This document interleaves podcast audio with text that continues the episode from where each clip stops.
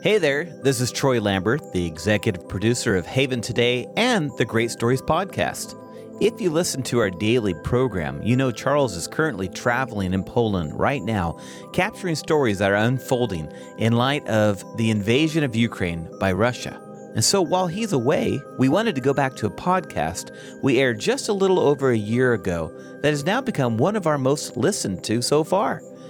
It's with Dr. J.I. Packer as he talks about weakness and finding our strength in Christ.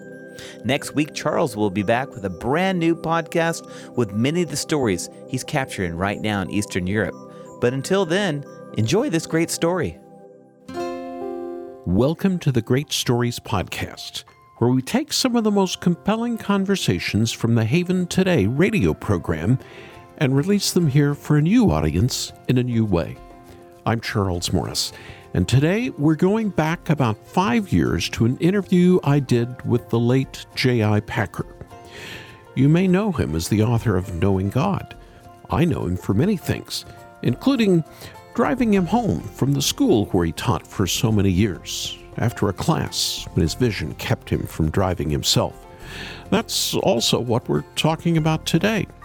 You see, the late Jim Packer was well acquainted with weakness all his life having lived most of it with a hole in his skull after getting struck by a bread truck as a child. You'll hear some of that story in just a moment.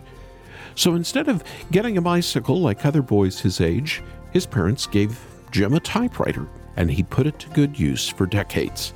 And toward the end of his life, in light of his lifetime vulnerability, he may have been the perfect person to talk about 2 Corinthians and how Christ's strength is made perfect in our weakness wherever this interview finds you in life, whether you're perfectly healthy, elderly, or suffering in some way, I know this conversation with my friend who died last August will bless your soul. Just before we hear from Dr. Packer, I want to encourage you to click on our subscribe button so you can be reminded every time we have a new episode. And then take another quick moment to rate our podcast and leave a friendly note. It's a simple way for us to know you're enjoying our work, and it also helps others discover the great stories as well. Thank you so much. This is Haven Today, and we're coming to you from Regent College in Vancouver. And uh, I'm joined by Dr. J.I. Packer. And uh, Dr. Packer, you've been with me on this program before. Thank you very much for joining me again. Oh, it's a pleasure. And the last time you let me call you Jim, so may I call you Jim this time? Yes, of course you may. uh, you have a new book out, and it's called Weakness is the Way. You share of yourself as being a weak person. Can you explain that to me? That's perfectly true. It started when I was a kid. I was a somewhat withdrawn child and uh, adolescent anyway. At age seven, I was being chased, as a matter of fact. Mm-hmm. So I ran into the road and collided with a truck. And the effect of that, cutting the intermediate details out, was to leave me with a hole in my head. A hunk of bone um, had been taken out of my head by uh, a brilliant surgeon, actually. Mm. They feared that the effect of the impact and the breaking of the bone in my forehead might well be that my brain would be damaged and my behavior and my talk and so on would show it for the rest of my life. Mm-hmm. Nothing like that actually happened. Growing up, I was always having to adjust to having a hole in my head. Mm. I feel the force of it when people say, I need that like I need a hole in my head. and it does create problems. When I was a teenager, I had to keep out of school sports. I was marginalized in that way. Also, as a, a teenager, and indeed before, from right from the time I came out of hospital at age seven, I had to wear an aluminium plate held onto my head by elastic mm. to cover the hole and guard me, you see, against um, accidental blows. Well, it made me conspicuous, of course, and I didn't enjoy that feeling. And for a child, you were made fun of. Well, I was rather. Yes. Now that you put it that way, Mhm. though I wasn't going to say it that way to you. hmm But yes, and from that standpoint, I can sympathize, even though it's from a distance, with some of the bullying experiences that kids go through these days Mhm. and that hit the headlines because, Mm. you know, there have been two or three dreadful cases of kids committing suicide because they couldn't stand the bullying. That's right. Yes, I was marginalized. I was thought of as a bit of a freak. I gave up the aluminium plate when I left school and went to Oxford and never covered the hole since. I've simply trusted myself and trusted the Lord to keep me out of blows on the Mm. bit of my head where they would do real damage. You still have a small indentation on your forehead today. oh, yes, I do. You've always That's had to be careful, Yes, I guess. That's then. right. Mm. That's right. You're known as a theologian of great respect around the world, an evangelical, conservative theologian. You're originally out of the Church of England, and, and you're an ordained Anglican uh, That's right. pastor. You've been teaching theology. Weakness is what you decided to speak about last. I get up in the morning and feel weak some days, and I'm not in my late 80s. A lot of our listeners may feel that way. Why weakness? The essence of the feeling of weakness is that you have to face the fact that you can't do what you'd like to do and what in some cases uh, you think you ought really to be able to do, Mhm. one reason or another. And when you're frustrated at that level, well, you do feel it. Some Christians think they're very strong, maybe the more outgoing Yes. person. Some Christians by nature think they're weak, and this may be the introvert. The Apostle Paul, though, is an interesting case in point because you bring him up in your new book. Paul, at one point in his life, thought he was strong. By the time he got to writing Second Corinthians, though, Mhm. it was a whole other matter. Can you just explain that to us a little? You're absolutely right in what you say. Second Corinthians is unique among Paul's letters because it is a testimony to weakness from beginning to end. At the end, Paul is celebrating the fact that in his weakness, he's being made strong. But the factors which he has previously pinpointed as uh, weakness factors, let me put it that way, they are still there, so that he will need the constant strength of the Lord Jesus to cope with them.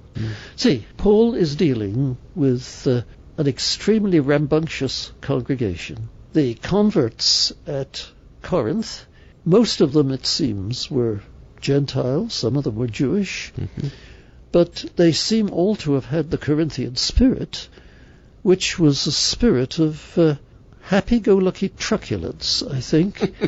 uh, Paul, right from the start, right from his arrival in Corinth, had found that their attitude to him produced feelings of weakness.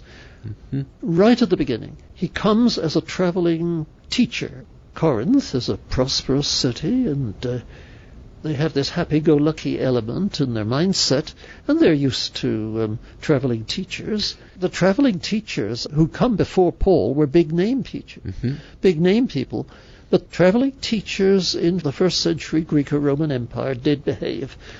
Um, it was a thing that people did professionally, and they had a way of talking. They would flatter, they would exalt themselves as they talked, uh, indicating that they were very special people with very special knowledge and a great deal of shrewdness and smartness and cunning, I think is the word. Mm-hmm. Uh, they were they were expected to show themselves as being smart in that way, because that was part of the Corinthian ethos. So uh, I was with you, says Paul, in uh, weakness and fear, much trembling, and I had to trust God for the fruit of, if there was going to be any fruit, from what I would say to you.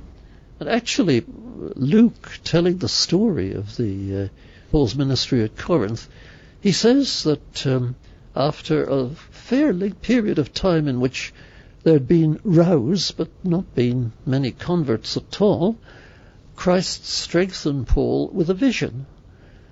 Speak up, Paul. Oh, don't hold your peace. I have many people in this Mm. city. This was in the book of Acts. This is in the book of Acts, chapter 18. Mhm. And so Paul had gone on, but despite his sense of being, well, despised as a traveling teacher who didn't know the rules of his own game. And you can tell there's the hint that he was hurt by Yes. this. Oh, yes. Paul was a very sensitive fellow, that's clear. Mhm. And it's dollars to donuts that he was hurt, and hurt badly. Mm. Well, now, f- fast forward. Paul is now planning to write Second Corinthians, Mhm. and the situation which he's addressing has the following elements in it. First, he is very much afraid that an earlier letter that he wrote, which hasn't survived, We, we know there was one. yes, that's right, he, he mentions it. Yes, we just don't have it uh-huh. today. No, we don't have it. Its burden, as Paul makes clear when he refers to it, was a very sharp rebuke to them for not having acted in a scandalous case where church discipline had to be administered. A, a man shacking up with his mother-in-law, actually. Mm. Um, it's, Paul's explicit about it Yes. at the beginning of 1 Corinthians 5. That clearly was the case. Paul says there, you've got to do something about this. Mm.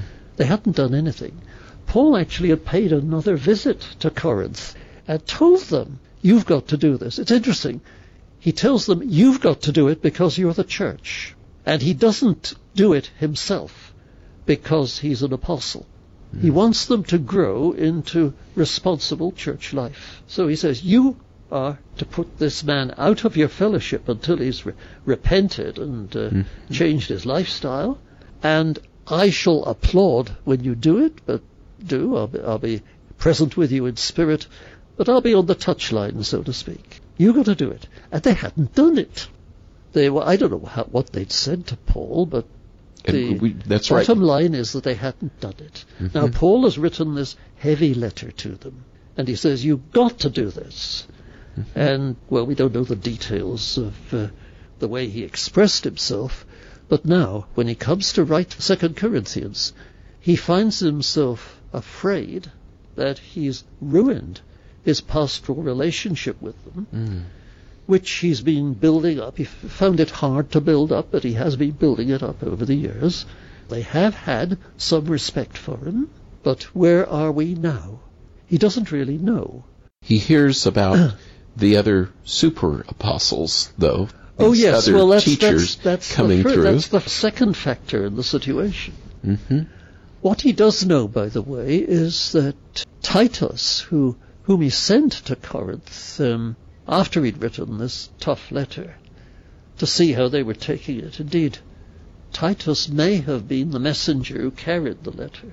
hmm Um, it isn't, that isn't clear one way or the other. But anyway, Titus has come back to Paul and told Paul, oh yes, they're taking it very seriously. But Paul still wonders, you know, if their attitude the, and the fact that they have actually finally disciplined this fellow, whether that hasn't been a flash in the pan. He tells them in 2 Corinthians 2 that, well, you disciplined him, you came down hard on him, you put him out of your fellowship. But now, Titus says, he's begun to change.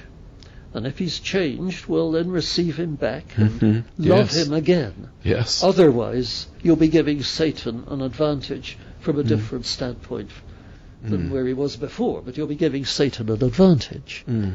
Well, all right. The, the, Paul is still anxious about how his pastoral relationship with the Corinthians stands. And he spends the first seven chapters of Second Corinthians really saying things that are meant to restore that pastoral relationship. Mm. It's Paul talking in general terms about his life. Now, he suffered a great deal and he says so. There's been tribulation. They nearly killed me in Ephesus. Um, well, probably that was in the in the riot that uh, Mhm. Luke tells us about in Acts. But God comforts us in all our tribulation, and so forth. That's how he starts the letter. And, well, as I say, there's the pastoral relationship he's concerned about. Then, at an earlier stage, he had asked the Corinthians to uh, take a collection which he could take to Jerusalem for the relief of the poor saints in Jerusalem. They had a poverty problem. And the Corinthians had shown initial enthusiasm for that, but Paul has reason to think that they have gone off the boil and haven't completed the collection. Well, Paul is planning actually to call in at Corinth on his way back ultimately to Jerusalem. He's, he's writing the letter, and Corinth is, uh, well, on one of the routes. On the way back to on the way Jerusalem. back to Jerusalem. So he wants to call in and pick up the collection complete. The Corinthians had said, we will give you so much. So uh, there's no question about when the collection will be complete and what would make it incomplete, you know, that they're not, they hadn't finished. And Paul uh, says in 2 Corinthians 8, chapters 8 and 9, he's talking about the collection the whole time. And he says, um, I boasted, you know, of your enthusiasm for the collection when I was up in uh, Macedonia. That's where the Philippians and the Thessalonians were. And you would be embarrassed, same as I shall be embarrassed, if when I call on you, and I'm likely to have one or two folk from Thessalonica and Philippi with me, uh, it'll be very embarrassing if, when we come to Corinth, we find that you haven't completed the collection, whereas the Thessalonians and the Philippians have done wonderfully well. They've gone beyond, They've right? gone, be- yes, And they've gone grateful. beyond what they first promised, and uh, they are nothing like as affluent as you are. They were Paul- convinced they were strong. They didn't think they had needs. You see, but here is Paul very much feeling his weakness in relation to the collection. Somehow, he's got to get them to persuade them to finish the collection. And, then he also has people that are criticizing him in the Corinthian Yes, church, that's- and that's- that's, that's disturbing to him as Yes, well. That's true. That's that's the third headache Mm. that he has as he Mm. sits down to write the letter. Yes, the folk we don't know much about them, but almost certainly they were Judaizers from Mm. Jerusalem. Those scoundrels were everywhere, weren't they, Well, in that's the right. early They- they- church? that's right. They followed Paul around everywhere that he went. Everywhere that he went, there were um, Gentile converts, non-Jewish converts, Mhm. and Paul had told them, "Now, you don't need to become Jews in order to be Christians." And these Judaizers went around um, wherever he went, uh, telling the Gentile Christians precisely the opposite. Yes, you do need to become Jews. You've got to be circumcised. You've got to be yes. circumcised. Big deal on that in Galatians. Mhm. You've got to keep the food laws and so on. Mm. You become Christians by becoming Jews. It just Well- drove Paul nuts, didn't it? It did. and these particular Judaizers had spent a lot of time and energy criticizing Paul personally Mhm. for saying the things that they were countering, you see, by their Mhm. own teaching. Paul knew that. Uh, he's, he's been told. So, one of the things he has to do, he knows, when he goes back to Corinth, is to confront these fellows Mm. just as uh, sharply as they need to be confronted. Mhm. So he may be spoiling for a fight which he feels Mhm. he can't avoid. All right, now he sits down to write Second Corinthians, and the sense of his weakness in all these situations keeps coming through in everything, everything that he writes. And then, right at the end of the letter, he lifts the curtain on something that he never mentions in any of his other letters, but it's magnificent. He uh, reveals that God has seen fit to uh, give him a thorn in the flesh. What was it? Well, we don't know, we can't know, and uh, it's not uh, good use of mental energy to try and guess. But it was a lingering weakness. It was a lingering weakness. It was certainly physical and it was certainly painful, or he wouldn't have called it a thorn in the flesh. He'd have called it something else. It may have been a disease. Uh, indeed, it probably was a disease of some kind. But anyway, what he said was that uh, three times in solemn seasons of prayer he had asked the Lord Jesus, the healer.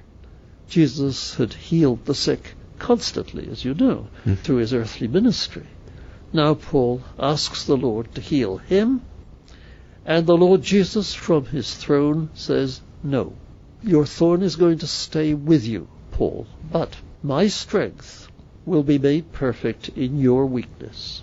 That means when you feel you're at the end of your tether because of the pain that the thorn is inflicting on you, you come back to me in prayer. You look towards me and remember who and what I am, and you ask me for the strength that you need, and you'll have it for the next task, whatever the next task is, and then come back to me again, and I will strengthen you some more for the task after that. So he says, uh, when Jesus had talked to him like that, and I suppose that this was an occasion, there are quite a number in the New Testament where the Lord Jesus, from his throne, does use words Mhm. to convey messages to his chosen servants. I assume that the Lord said it and Paul heard it as it were somebody talking to him. And so he says, Most gladly then will I glory in weaknesses, Mm. distresses, tribulations, trials, all these forms of hardship that come my way. And he has actually been very specific and full in talking about the forms of hardship that came his way. Mhm. Um, three times He, he lists about them. he Yes. lists, lists them three Uh-huh. lists in uh, in the course of the letter, and now he says, "I'll glory in these things, that the power of Mm. Christ may rest upon me." Mm. Yes, I shall continue being weak and feeling weak, but I shall find that task by task and moment by moment, Jesus is giving me what I need, Mm. what I need to say, Mm. what I need to do, the attitude I need to take, the patience that I need to show with awkward people, and so on and so on. And that's the ultimate triumph, it seems to me, of Paul in Second Corinthians, yes? At the beginning he tells them he's weak and he feels weak. At the end he tells them he's still weak and feels weak. Mm. But he goes on, in the strength of Christ, when I am weak, then I am strong. Jim, I got to ask you. We need to apply this to us today. I once was sitting in on one of your classes and you made remarks, something to the effect that you can have great theology, but with no heart. It's not really great theology. How do we apply this to our lives? I'm sure most of us, if we pause long enough in busy schedules and, and active lives, we actually feel weak. How do the words of Paul fit us today as Christ followers? When we do feel weak, we should do what I'm sure that Christ told Paul to do. Come back to me, tell me your need, lay it out, ask me for wisdom, and ask me for strength. Wisdom, of course, is one element in strength. Mm-hmm. Without wisdom, you can't keep control of situations. And when you've lost control of situations, then, well, you feel weak with a vengeance.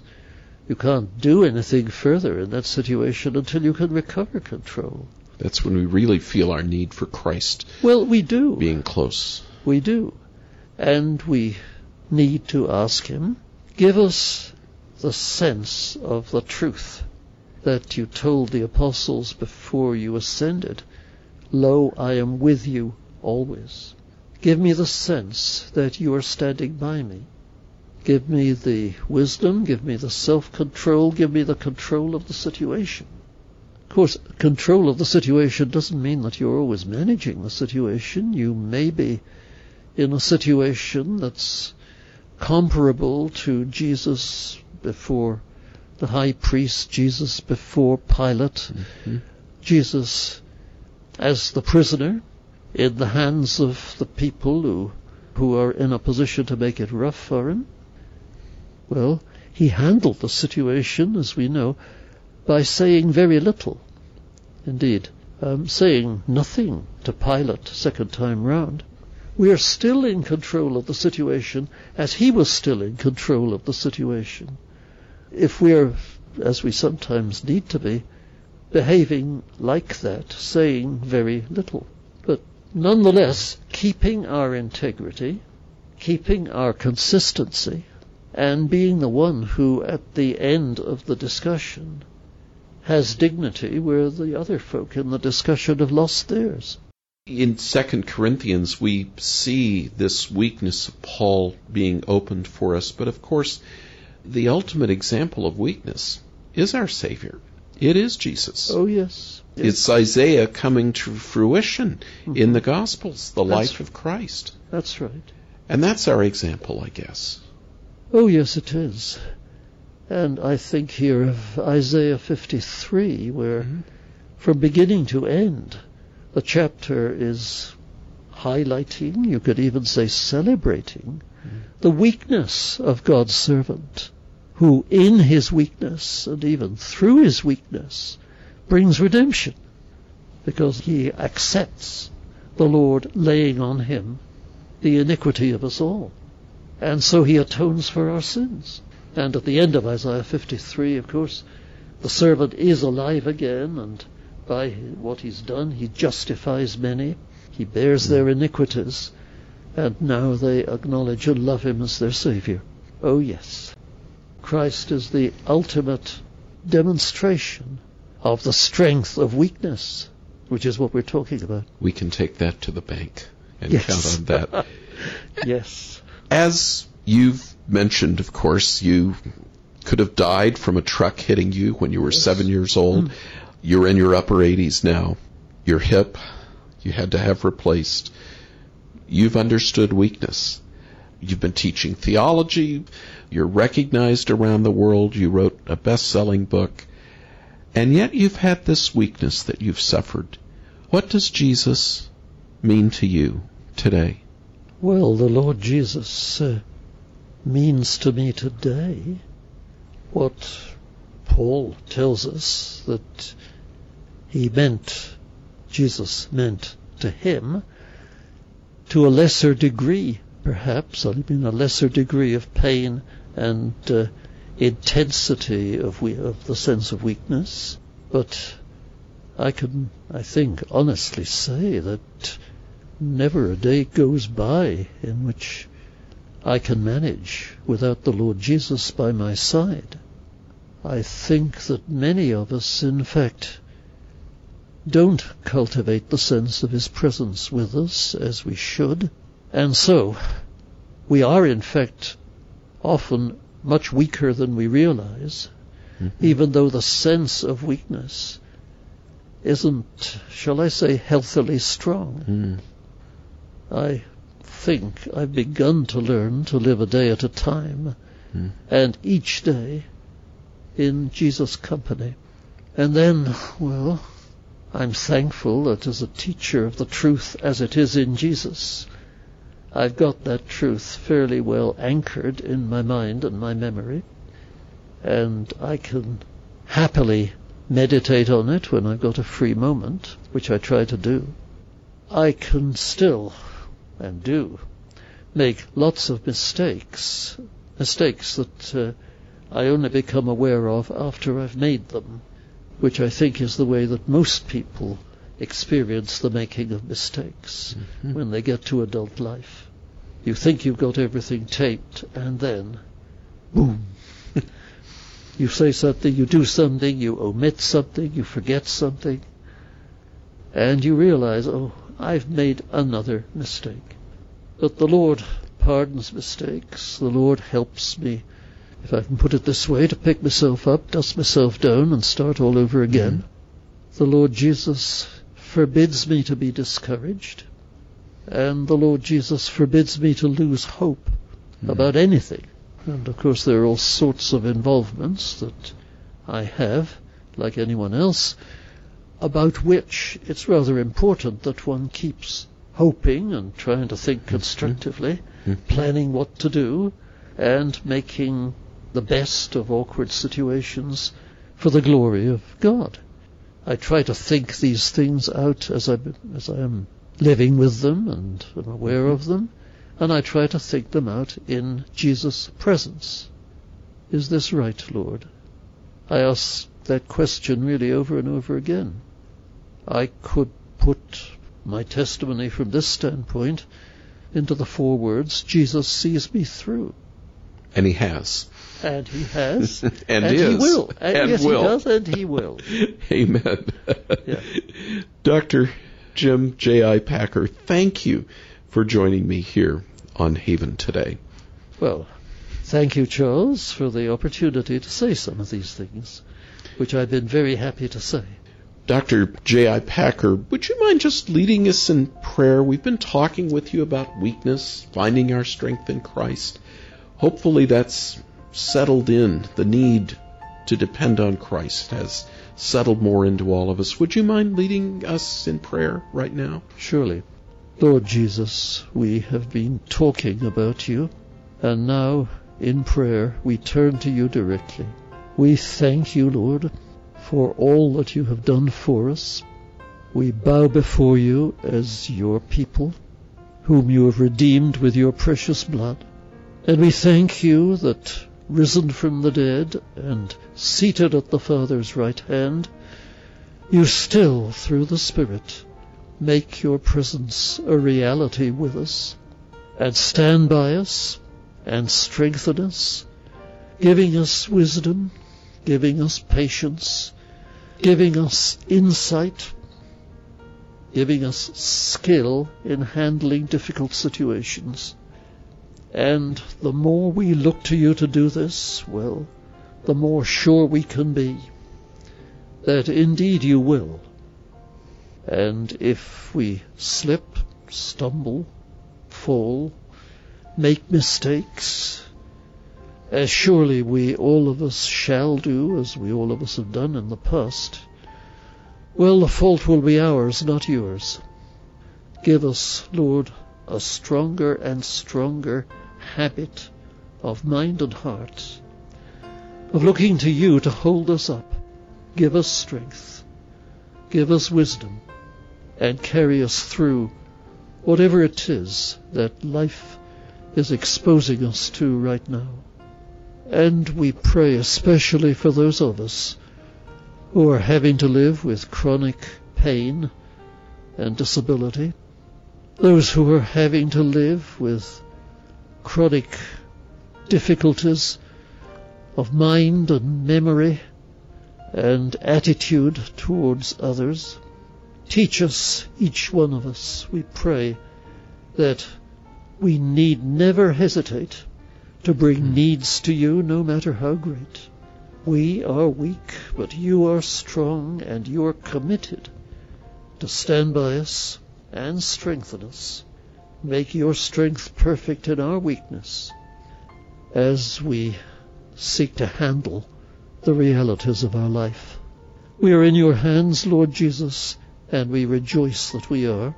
We look forward to the day when we shall be with you see you and see your glory and move into that deeper, direct fellowship with you, which is going to be our joy and delight for all eternity. Bless us now, Lord Jesus, we pray, and lead us on with yourself. For your name's sake. Amen. Thank you for joining us on Great Stories with Charles Morris and our special guest today, the late theologian J.I. Packer, or as most people called him and knew him, Jim. One thing I loved about him so much was his love for Jesus. And even though he was a world renowned theologian, he was known to share the gospel with people he met in his day to day life. I'm so thankful you got to hear this special time I had with Dr. Packer a few years before his homecoming. And I really look forward to meeting him one day in heaven. When you have time, would you please visit our website and sign up for our weekly email to remind you about the podcast? And don't forget to subscribe through the service you use to listen. Links are in the show notes. Thanks for joining me today for Great Stories with Charles Morris.